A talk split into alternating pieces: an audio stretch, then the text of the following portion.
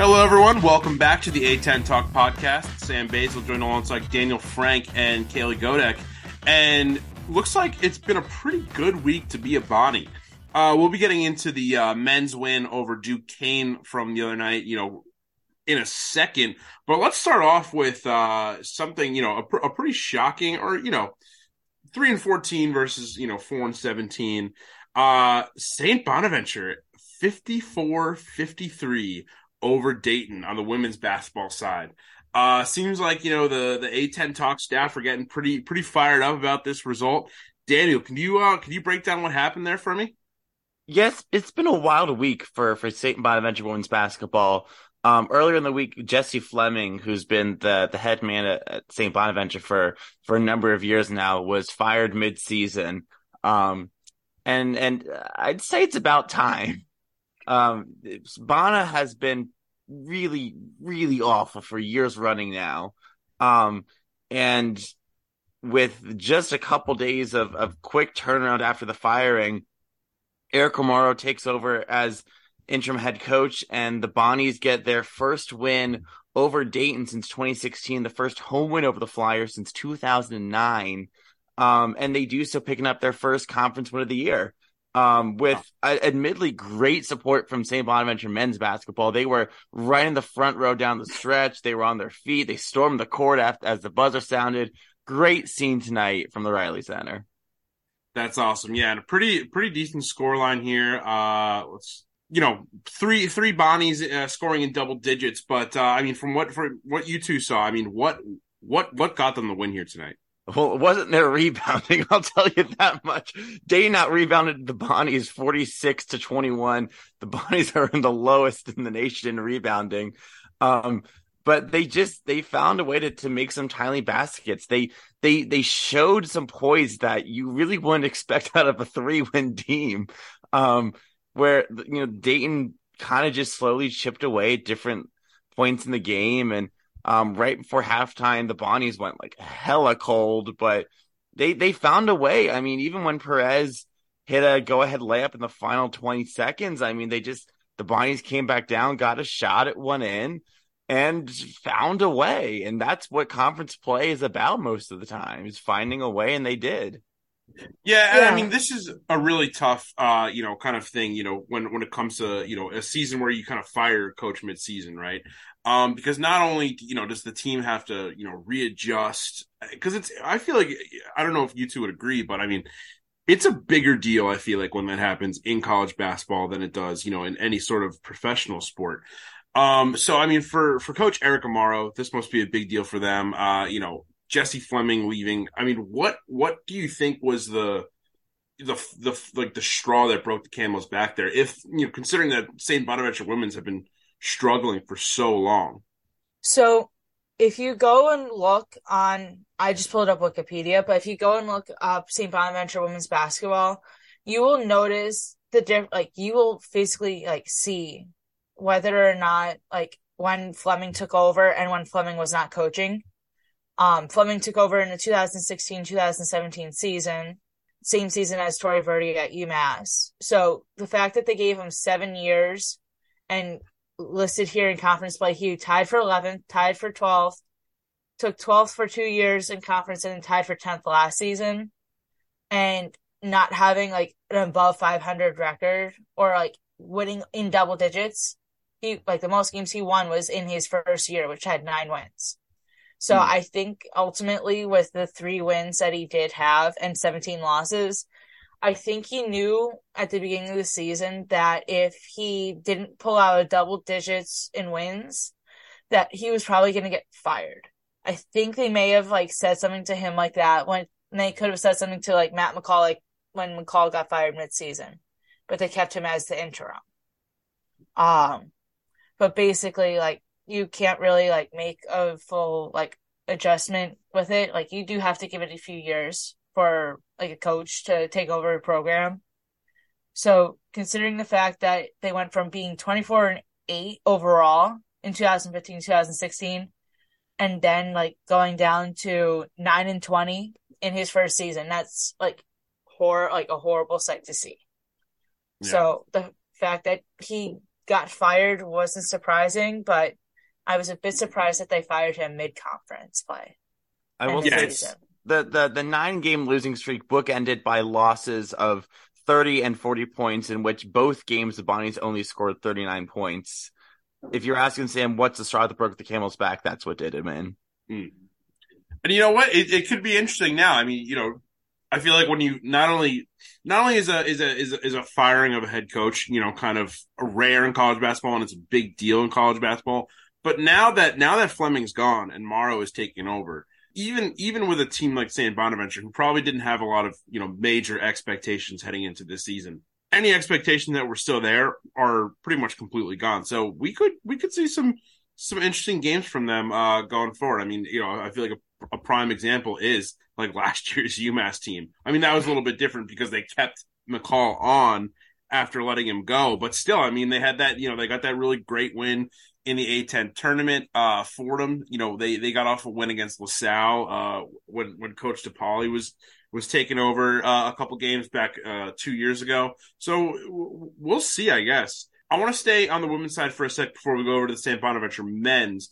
But uh, the other big game that I felt like happened this week was at the Rose Hill Gym between UMass and Fordham, uh, which the Minute Woman took 66 57. But it really didn't seem like, you know, UMass really had, you know, it, complete control of this game the entire time. I mean, the second half they kind of picked it up, but you know, a, a kind of a, a, kind of a quiet game from Sam Breen, ten points, fifteen rebounds though really interesting. And but just like a monstrous takeover from Fordham's Anna DeWolfe with 33 points. So if I, I don't know if either of you got a chance to watch watch these games, but I mean, from what I saw on Twitter and you know just highlights and everything, it looked really electric. So for either of you, I mean, what what was so great about this game?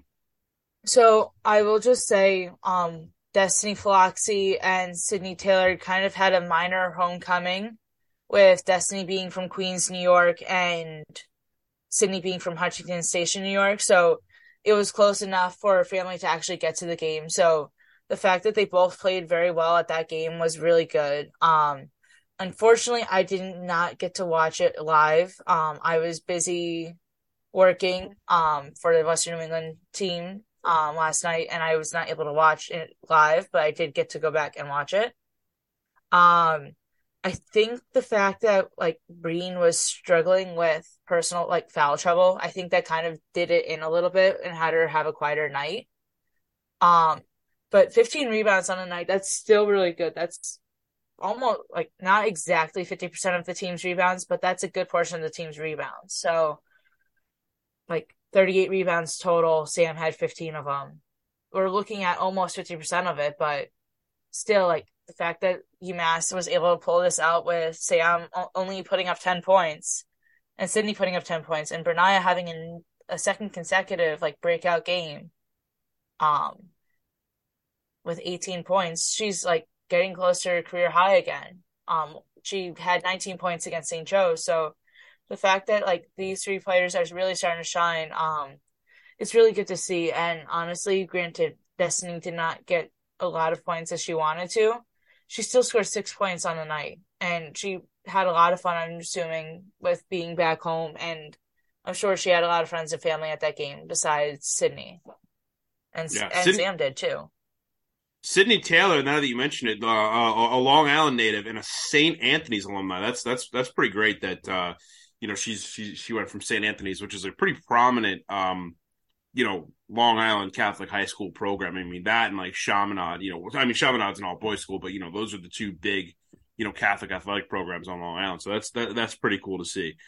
What, what does this game say about, about, you know, kind of the, the, the, the women's standings? I mean, you know, UMass now four and one, Fordham four and two. I know we were talking about that, that, that top five kind of situation that, that we, that we were looking at last week how does this affect things? Does this kind of just maintain status quo, or or was Fordham kind of you know knocking at the door on UMass a little bit, uh, showing that there could be some like really major shakeups here? I, I I will be honest. I I've I have not been a, UMass. What's what I'm looking for here? I've not been. Are you trying to choose your words lightly? I've not been a UMass detractor, but I've I've questioned I've questioned whether this team has the mettle it's had in years past. um, at previous points. I think this team passed this test with flying colors. I think that's what we learned about this team. Um, Sam Breen didn't score a point in the entire first half, and UMass still was right in this game. I think they, I think it was tied at halftime, or they led by two or something.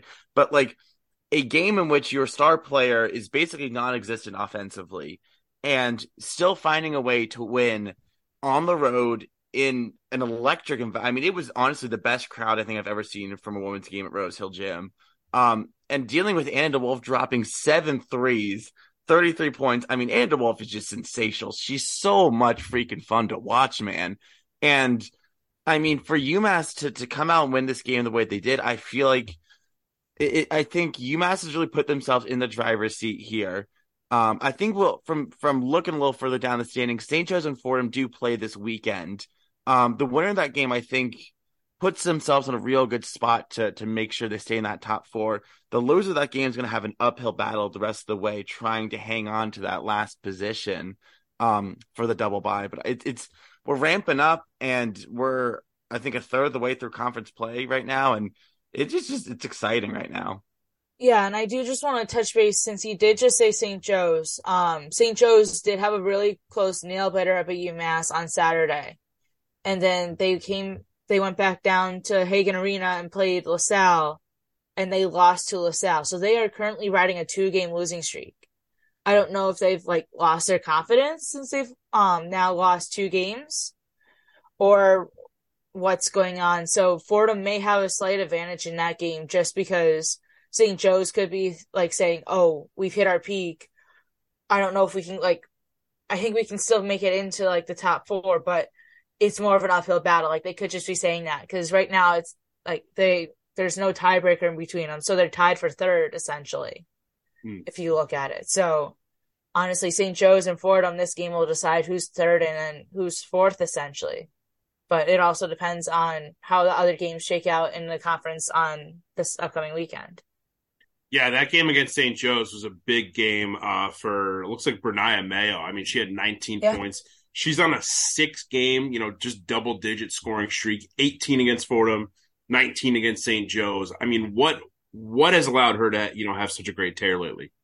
I think because not many teams plan for her. Um, the fact that she's been left off of like conference team, all conference teams the past like three seasons.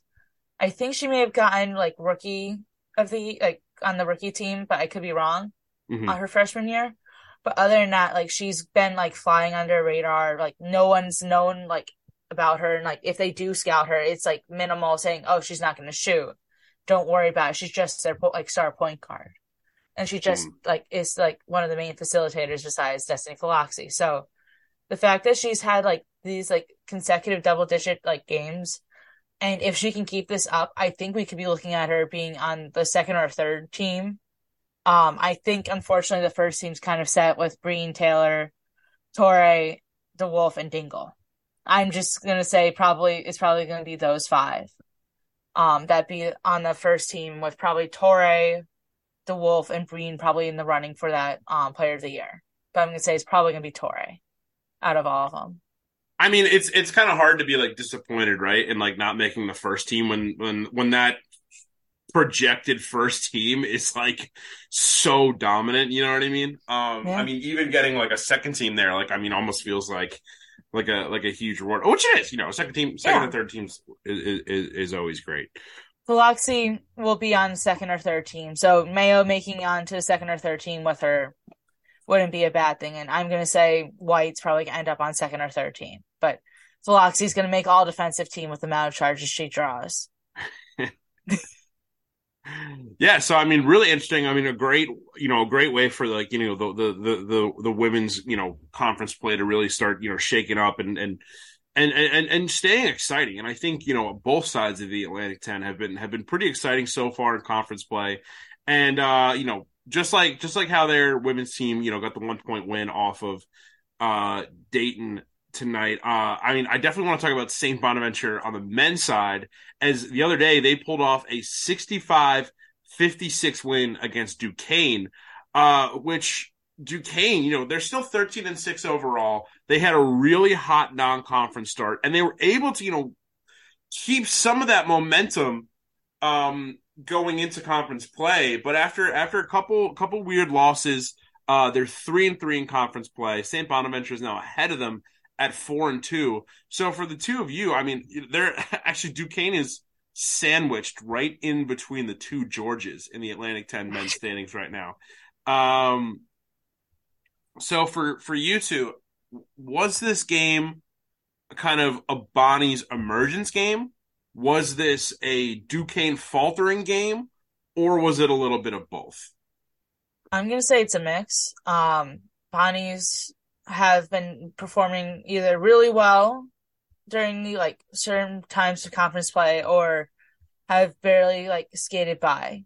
They didn't pull off a win against Rhode Island. Rhode Island ended up beating them by one point, part of the three one point games that we did have last week. Um, UMass lost to them by 20 some odd points when UMass women beat the Bonnies, Bonnie woman by 20 some odd points. So I think St. Bonaventure kind of came in with not a lot of expectations since they didn't return a single starter to my knowledge, if I'm remembering correctly.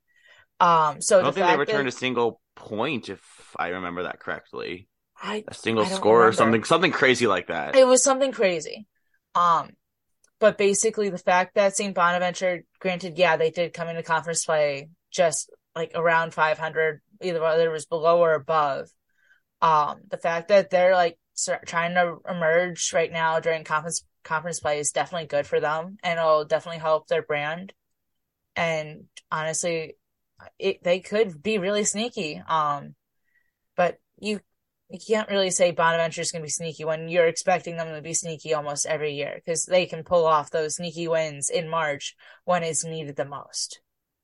Yeah, so this Bonaventure team, I mean, I'm looking through the roster right now, and obviously they lost a lot of guys to the portal, right? Like Osun, who's now at Iowa State. Actually, I don't know if the two of you saw this, but uh, there was a there was a picture recently. I mean, obviously Osun now playing Power Five basketball at Iowa State. Uh, they had, a, I think, I think they had a pretty decent game against um, uh, Texas, like UT Austin. And there's a there's a photo of Shun doing the horns down. oh yeah, I saw that. And I was like, oh wow, like that was that was pretty awesome. Because I mean, I mean, I'm sure anybody listening knows. Like, I mean, the horns down is like, I mean, there's rules against it in in Big 12 football, I think, because I think it'll start fights. But now that they're going to the SEC, I feel like a lot of people in the SEC are like, look, if that's if that's what's going to get you like riled up, like I don't know if you're ready for like uh like being at being in the SEC. Um, because as you know, SEC likes fans like to say, like it's just different down there. It just means more. Yeah, yeah, that's what it is. Um, which, whatever, sure. Um, nah, we love the SEC, but um, and we love beating them more. Yeah. but look, St. Bonaventure loses a ton of players to the transfer portal, reconstructs themselves via the transfer portal. I mean, you look at a lot of their main contributors, right? They are they are first year Bonnie's players, but they're like sophomores, juniors, and now now they're they're fifth in the conference, and you know they're they're they're tied for fourth. Um, what they're actually this... they have a tiebreaker over Richmond too, so they are in fourth. Oh, so they are straight up fourth. They're straight oh. up in fourth because that was their other win in the past week was they they beat Richmond head to head. Interesting. Okay, so so yeah, they're fourth in the conference. They're they're right in the mix. I mean, for me, I mean, the the conclusion I draw from this is, you know, like like we like we see with you know the Archie Millers, the Fran Dunphys. It's like experience in this league as a coach and just you know experience with your program with the A10, knowing how these other teams tick. Um, is often one of the biggest difference makers. So for you, I mean, how what what does this say about Mark Schmidt as as just a head coach? Well, Schmidt, Schmidt, I, I don't think anyone questions that he's probably one of the top coaches in this league. He's been a, he's also one of the longest tenured too, which certainly I think helps the cause. Yeah. Um, I, I, I really think just Bonna's emergence in the last, the last week or so, I think is a really interesting just note about the trajectory of mid-major basketball teams sometimes where I think we we we focus in so much on getting an at-large bid to the NCAA tournament, right? Like I feel like, and I'm gonna get on a soapbox here, but just kind of ride with me. I promise it'll make sense in the end. Hop But- on that soapbox, Daniel. But You like, got I this, feel like Daniel. we we hyper focus on like making the NCAA tournament and like getting an at-large bid and what is our bid situation and oh my god, we lost all these early games and like if you look at Bona's non-con, like these are some tough games that they played. Like they played essentially a true road game at South Dakota State. They won a neutral game against Notre Dame, um, who admittedly is not as good this year, but like still, um, had a tough game against Rick Pitino and Iona. Florida Gulf Coast is always a good team. You know, some crazy road games with Siena and Northern Iowa to round out the non-con. I mean, these are games that I and, and I've seen there was this discussion at the time, like, why is Bona still playing these these games, these road games? And it's like it may not look sexy on paper, but these are the games that get you ready for conference play. Because you go to these raucous gyms, you go to these crazy environments, you put yourself through the ringer, you're gonna lose some games, yeah. But if your goal is not, you know, let's put ourselves in the, the best possible position to to have that right balance of let's get, you know, the net, whatever we want it to be, but just get your basketball team ready to play the Atlantic 10 conference schedule, which is a grind. I mean, it's paying dividends. I, I feel like we see this every year from the Bonnies, where everyone's like, why the hell are they playing these crazy small opponents that they play every year because of old rivalries? And yet every year, there they are in semifinal Saturday in Brooklyn. Unless they miss two free throws. Uh, Well, you know. in the tournament. but no, no, no, no. You make a great point. I mean, look, uh, Saint Bonaventure.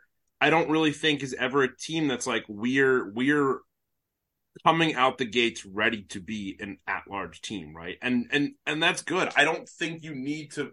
I think if your if your main focus, like like exactly what you're saying, if your main focus, um, as a as a mid-major school and when building your non-conference schedule is we need to be an at-large team. I think you're I think you're going about it the wrong way. I think it needs to be we need to put ourselves in tough environments.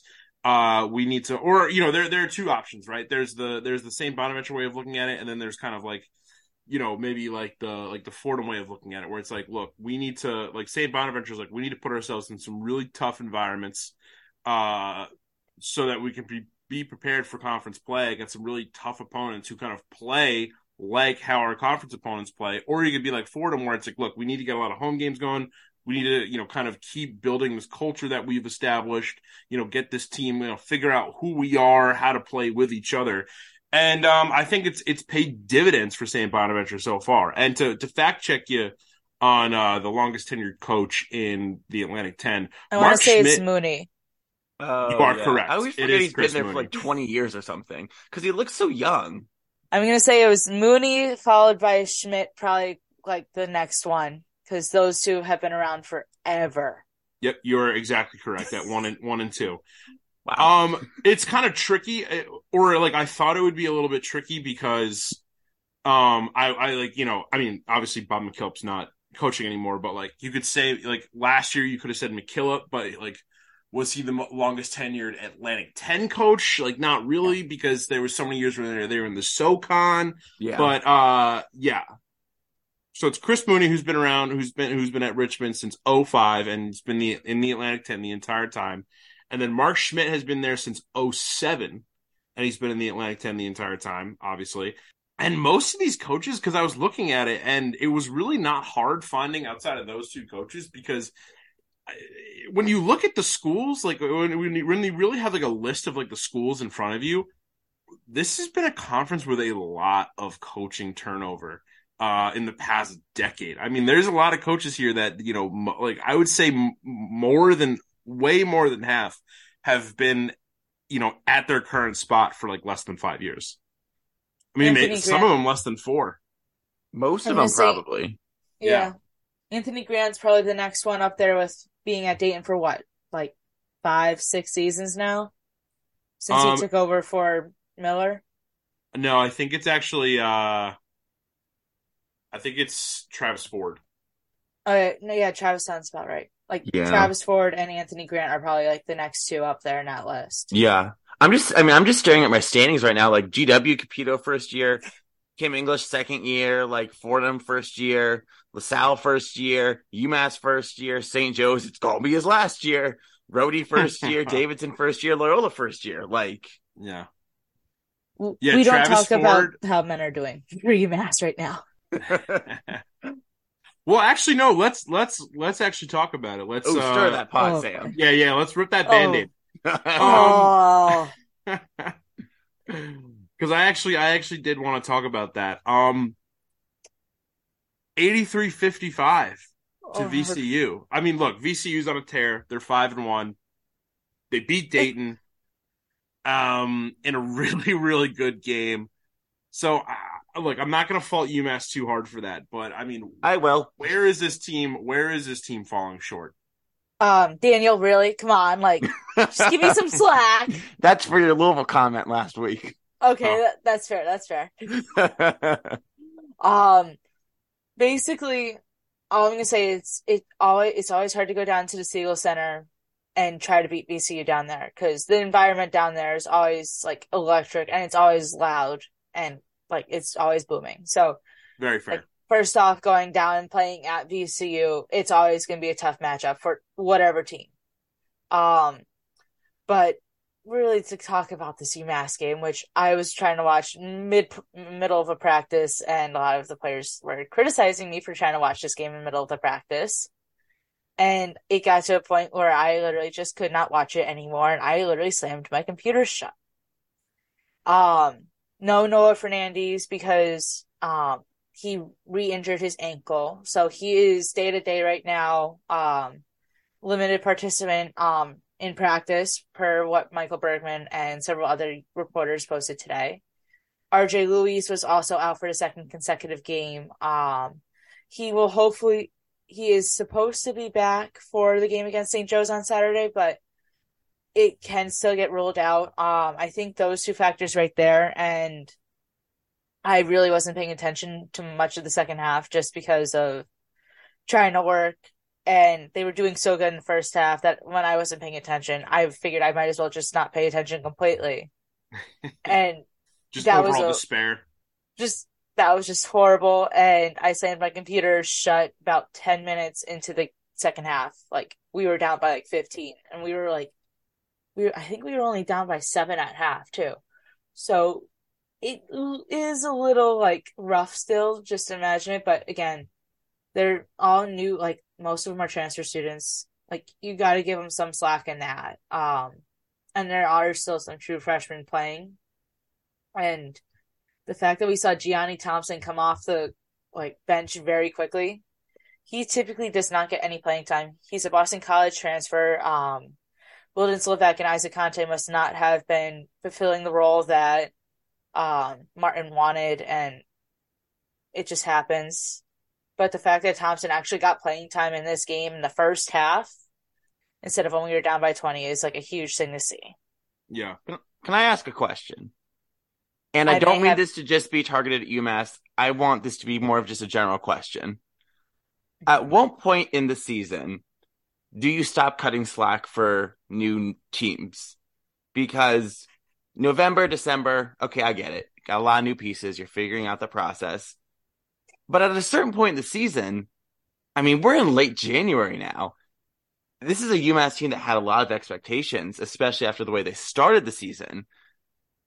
And I don't mean to be picking on UMass here. I mean, you could pick at George Mason, which I would, I would happily do. At what point is there, does there have to be some degree of accountability? I mean, UMass is 11 and 7, Mason's 11 and 8. They're basically identical on paper. But like, at what point does there need to be some accountability for like, hey, this is mid January. We got to figure this out. Like, I don't know. I mean, I can't keep cutting people slack forever. yeah, I mean, no, I think I, when you're a team that has it. injuries, it's like a little tough because I mean, you know, an, in, like like an injury, like like with Noah Fernandez, I mean that that kind of throws your team for a loop, and it it it it, it makes you kind of pull back, readjust, figure out what you're going to be doing. Um, or you know, if a player you know leaves the team mid-season, like you kind of have to change. I mean, that's very rare, but you know what I mean. Like if there's a coaching change, like I mean, which UMass doesn't have, but it's it's tough, but I, I mean I agree. I mean you're you're we're we're it's January nineteenth as of recording this. Um, it's there's there's not really much you can do at this at this point in the season. Like if like and yeah, there's not much to do, and it's kind of like we're kind of getting to the point in the season where obviously you know in, in a mid major anything can happen as as anything and everything always does in the Atlantic 10 but you can already kind of get an idea of like where where teams will fall. Yeah so I, I mean I agree. Danielle just to kind of like actually kind of pinpoint I guess like an answer to that I would say you really can't say oh it's just because of a new team anymore even though I I literally just said it um, I, I I'm I'm gonna correct myself here on it. I'm gonna say probably at the start of like any conference play, like that's when you can't really say, oh, they're just a new, they're still trying to adjust. Um, I haven't been able to like follow the men's as closely as I have been in the past years. Um, but I think in part with me, there could be just some personnel like stuff. Like it could just be lack of leadership, lack of like wanting to like win, like not really, like not really like like seeing these expectations and like fulfilling these expectations could be portions of it too and saying like oh we can totally get that and like oh it's not a problem at all so the fact Yeah. that like UMass is kind of like their expectations at the beginning of the season were kind of low and then as soon as they came out in the Myrtle Beach MTE and won that their expectations like skyrocketed and after that like they were doing really good until they lost to North I want to say it was North Texas. Um, but basically, like, just with like those two losses going into conference play, like those, like a loss to North Texas and a loss to Towson, both of those teams are probably going to be tournament play teams. So it's those aren't two horrible losses. It's just, I think losing to LaSalle um, by a point at home was not needed. Losing to GW by 20 points was not needed. Yes, Daniel, I know It was a lot of fun. I know what you're talking about. I had a great time at that game. I I didn't get to watch that game because I was busy working. Um, Uh, I was there. That was so much fun. I wish I could have at least watched it on TV, but work comes first, unfortunately. Um, and the fact that like they lost by twenty some odd points to um St. Bonaventure doesn't help them, and same with this loss to VCU. Unfortunately, like I really don't want to see a pillow fight them be a pillow fight team. They're not like the strength they have is not a pillow fight team at all. Um, when I talked to one of their managers that I know from having gone to my high school, he said that their ceiling was going to be third place and that their basement was going to be sixth place. Mm. We're current, we're current, or it could have been sixth or ninth. I don't remember. It was, it was outside of the bottom, t- like the bottom five. But the fact that we're like in this bottom five, like pillow fight kind of scenario is kind of scary. Like UMass, I mean, granted, yes, it is a rebuilding year. I will give Martin some slack on that. But the fact that like we're looking at a pillow fight seed right now in a pillow fight game, I don't know how much stress I can handle during like the first two weeks of March with both the women's and men's like tournament plays happening for A10. I don't know because honestly, like both teams are a little like kind of not meeting expectations right now at UMass, and it's kind of scaring me a little bit too much that I am like just going back and watching games. I'm not watching them live anymore. Like it's gotten to that point. If I'm not like trying to do live tweets or something, just because oh I'm getting paid, I can get paid to work so for Western New England for a basketball game. Mm. I love UMass. Like I'm gonna watch UMass. I'm gonna go back and watch UMass games whenever I can, and I am probably gonna like double check the Fordham game again, to, like after we're off this call tonight. I feel like we've we've established some some sort of like catharsis for the UMass fan base. Uh, hopefully, you know any any Oh. UMass fans listening can can you know find some comfort in knowing that maybe their feelings about their team, their frustrations are are are, are not uh, you know singular to them. But let's talk about a team that I think you know their fans should be feeling good about, even though there are you know there there were there have been some shaky moments. And uh, that's the Dayton Flyers. Obviously, you know, the preseason favorites to win the conference. Um, they've had their own troubles. Uh, you know, a lot of injuries going on uh, throughout this roster, uh, and they're they're still spilling over into conference play. Uh, Malachi Smith made his made his uh, return though against Davidson the other night um, in a 68-61 home win. But right before that, uh, they lost at home to VCU. I called it 63-62. You did call that game. And um, I don't really think, you know, it's much to much to worry about for Dayton, but I mean, I think it's and especially you know, just that loss wasn't really like that much to worry about, but I mean, couple that with um a shaky first half against Davidson in which I would say Sam Mennenga, I mean, you know, got to give credit credit to uh, you know Desmond Watson, team high, 19 points, awesome performance from him. He's had some crazy, really good performances.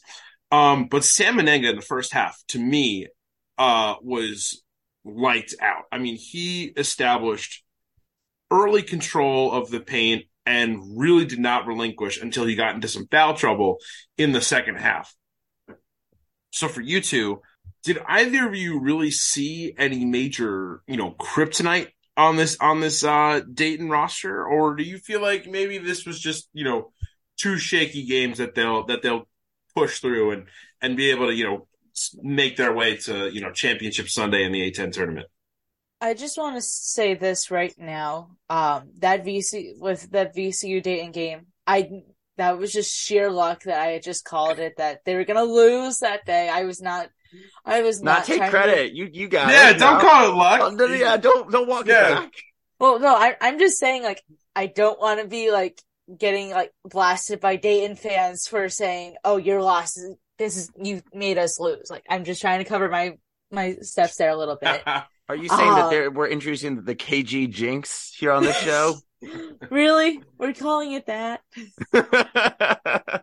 um, but basically, I watched that game Friday night. Um, the fact that we were able, like, I was actually able to watch majority of it without falling asleep in the middle of it. Um, I think I had an early morning the next day, so of course I'm gonna try to stay awake. Um, but basically, that game, I've never seen Dayton like be that close in the first half and then just blow it. Mm. Um, I think just with that kind of like feeling, I think that was just a little surprising by me, but also the fact that VCU got two votes in the AP poll was also surprising when I woke up on Monday. I do just want to point that out, and I thought AP that was voters interesting. have no idea what they're doing. They never do. Well, like earlier this season, someone tried to vote. I forget what it was, but like someone tried to vote South Carolina State, where like someone made a typo and like voted the wrong team in or something, and so like it was like oh I think it was like Mississippi Valley State or something got it when someone tried to vote in like Ole Miss or Mississippi State or like one of those two. Like the AP mm. voters have no idea what they're doing.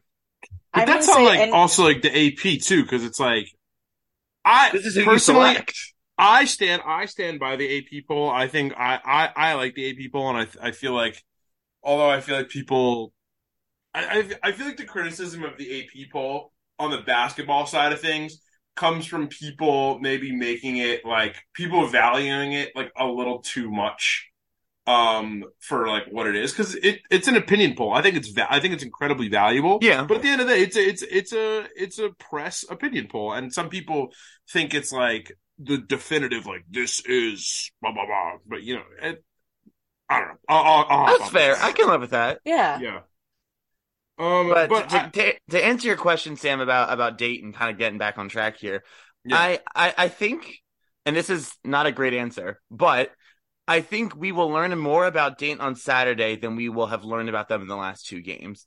I think if Dayton goes on the road to GW and loses, I think the the alarm bells can start going off if they can go on the road, even if it's a close game. I know Dayton fans won't be happy if it's a close game because they think GW is some dinky dunk team that everyone should be blown out by 40. I'm sorry, that's not who GW is anymore. Um, but I digress. If Dayton gets a road win at the Smith Center on Saturday, I think Dayton's fine. They don't, cause for concern warranted. Yeah.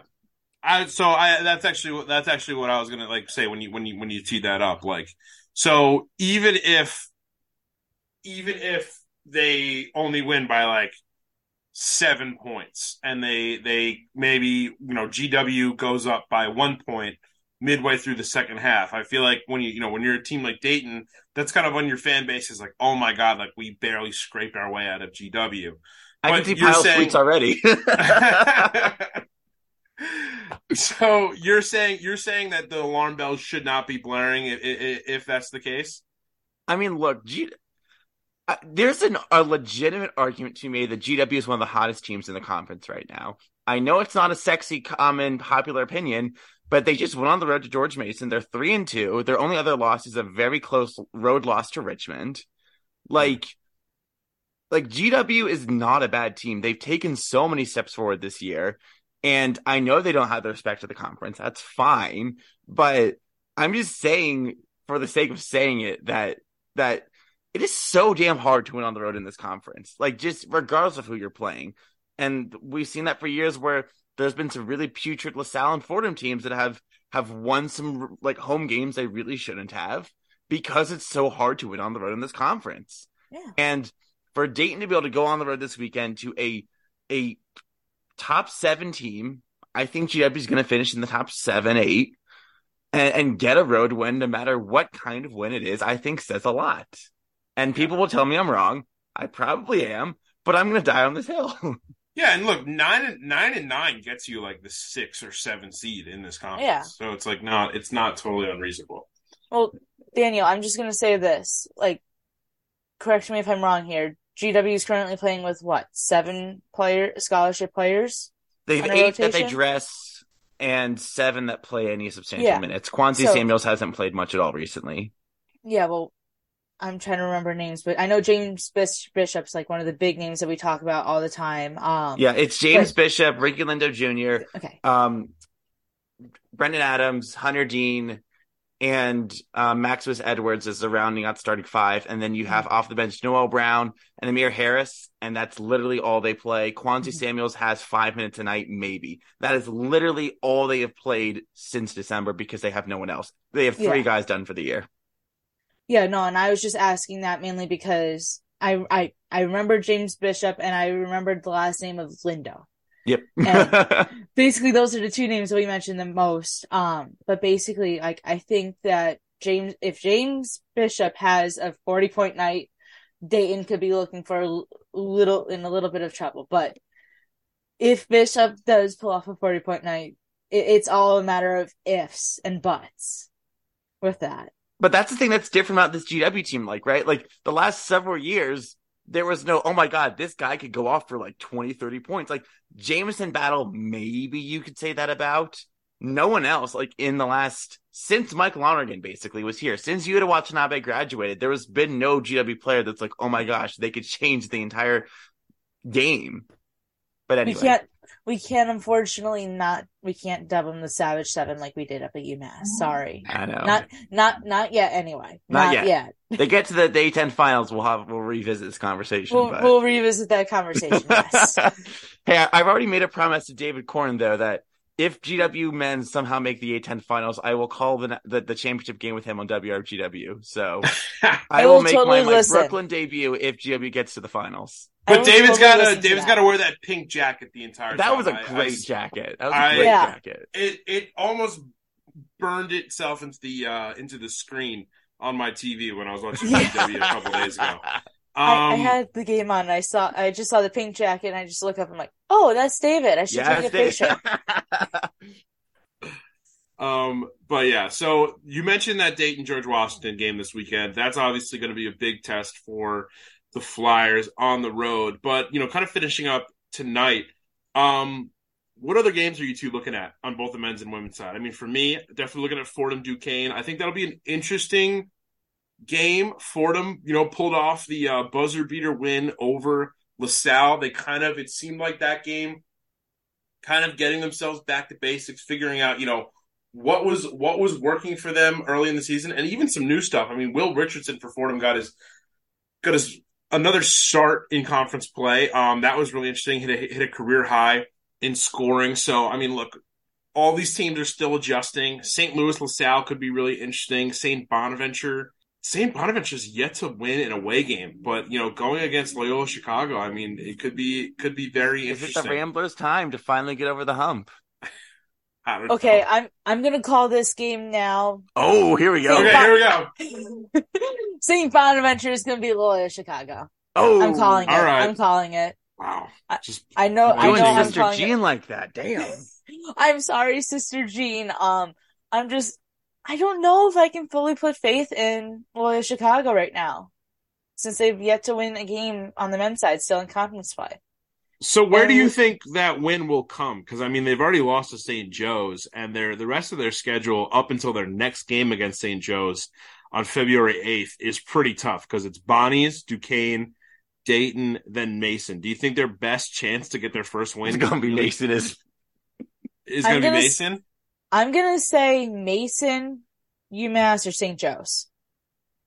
Wow. Yes, I am. I am picking on UMass a lot, but you know, I don't Loyola's not going to go winless. There's no way. Lo- Loyola's not going to go No. winless. If Loyola somehow manages to go winless, I'm going to be very concerned that somehow Jesse Fleming like somehow crossed into that pathway over there.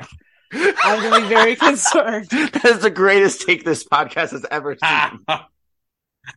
Wow. I, I, I am going to just call that game right now. Um, Loyola Chicago is going to remain winless this weekend. And I, if I'm wrong, I will fully like, I am just fully like being bold right now, but I'm saying it that Bonnie's are going to win. Just Fair. looking at records and everything.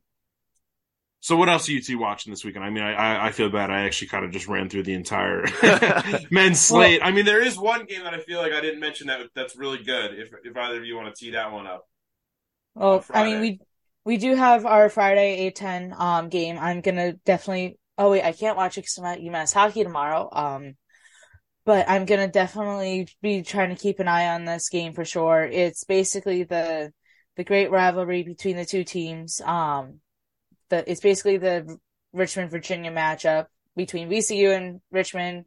Tip off is at 7 p.m. It's on ESPN two should be a good game. It'll like determine who really owns Virginia, what like Richmond, Virginia. I should really be saying. I was Um, say this Fairfax is in Virginia, so hold I- up. You, you- you heard me start to correct Pump myself. You heard me correct myself. and But can't forget Charlottesville. You're good for it. It's okay. Yeah. Um, but I am gonna I'm gonna look more onto the women's side now. Um, I think we're like our only big game like b- besides like our um Fordham St. Joe's game that we were talking about earlier on is we do have two games that are I think yeah two games that are nationally televised this weekend and that is UMass at Dayton. Um, that's gonna be on ESPNU at noontime and at the same time or no yeah at the same time down at Pittsburgh. Um, we have Davidson facing off against Duquesne on CBS Sportsnet. So both of those games are tipping off at noon. Um, I'm gonna, I can't really make a full call on the Davidson Duquesne game. Um, if UMass somehow loses to Dayton, I'm gonna like just say, okay, yeah, I'm gonna lose my mind writing this article next, but I'm gonna say, I'm gonna say really the picks of the weekend to really pay attention to are probably gonna be the Fordham St. Joe's, UMass State and Rhode Island and St. Bonaventure. Hmm. I think those are going to be the games you want to keep an eye on, mainly because you have your top four teams playing in those games. And I, while I would, again, I know I'm being really hypocritical here, but I would love St. Bonaventure to like go on a two game win streak here and finally hand Rhode Island their first loss. The chaos would be would be amazing. The chaos, the chaos be- grenade would just be The- amazing. The chaos grenade would be like amazing. It would probably boost St. Bonaventure's expectations a little bit, considering um having currently be taking a poll within the women's side of it. Um, there it's kind of like they're meeting expectations, but also not meeting expectations at the same side. yeah, it's hard to like- to say like because I was It's looking hard- at that because I was filming that I was like they're 15th they were projected to be 15th it's like they're meeting expectations? question mark? Because they're as bad as we thought they'd be. Yeah, so I I mentioned that just because Daniel and I are going to be working on an article that's going to come out soon for women's basketball and whether or not they've lived up to expectations. And I just wanted to point out that Bonaventure one, just because that one was a hard one to try to figure out, just because you fire your coach midway through the season, nine game losing streak that you just managed to beat it. Um, okay, I'm blanking on who they just beat. Um, Dayton, there we go. Um, Dayton's coming off like loss against um St. Bonaventure, so UMass does have some wiggle room in that. So basically, I think if Bonaventure can pull off that win, I think we'll just have sheer chaos for power rankings Sunday afternoon, with our last game like capping off like starting at 3 p.m. So, Daniel, what do you have for us? I'll give you my, my parting blows. Basically, the two games we haven't yet talked about, um, yeah. but they happen to be my team, so I'll roll with it. Um, Saturday, you got George Mason woman at Richmond. Mason woman coming off a very, very big emotional win against GW on MLK Day. Yeah. Um, not been the best road team this year, but um, Richmond has been on a downswing recently. Um, if if there's a winnable road game for Mason on, on the schedule, it could come at Richmond. Um, uh, the other game that I think is is the more interesting of the two, um, also featuring DMV versus Richmond area, is GW uh, hosting VCU. Um, GW coming off back to back losses to LaSalle and then at Mason.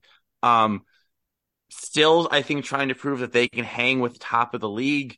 Um, probably top four is a little out of the question for them at this point, but I think they can still five and six is realistic for GW if they can right the ship. And VCU had an abysmal start to both the regular season and to conference play, but is kind of surging as of late. And I think two teams going in opposite directions. Really interesting to see how this one plays out. It's also, I think, on at noon, so it's on against the other two national televised games. But um, your triple box and set that up and yeah. enjoy some A10 hoops this Sunday.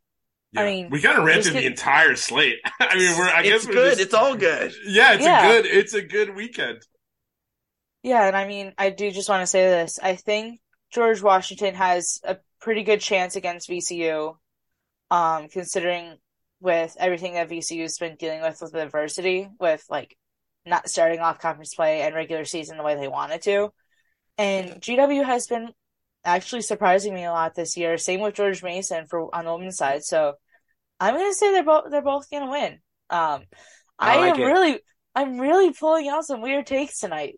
I think that's just because I'm just in that like right mood. I don't know.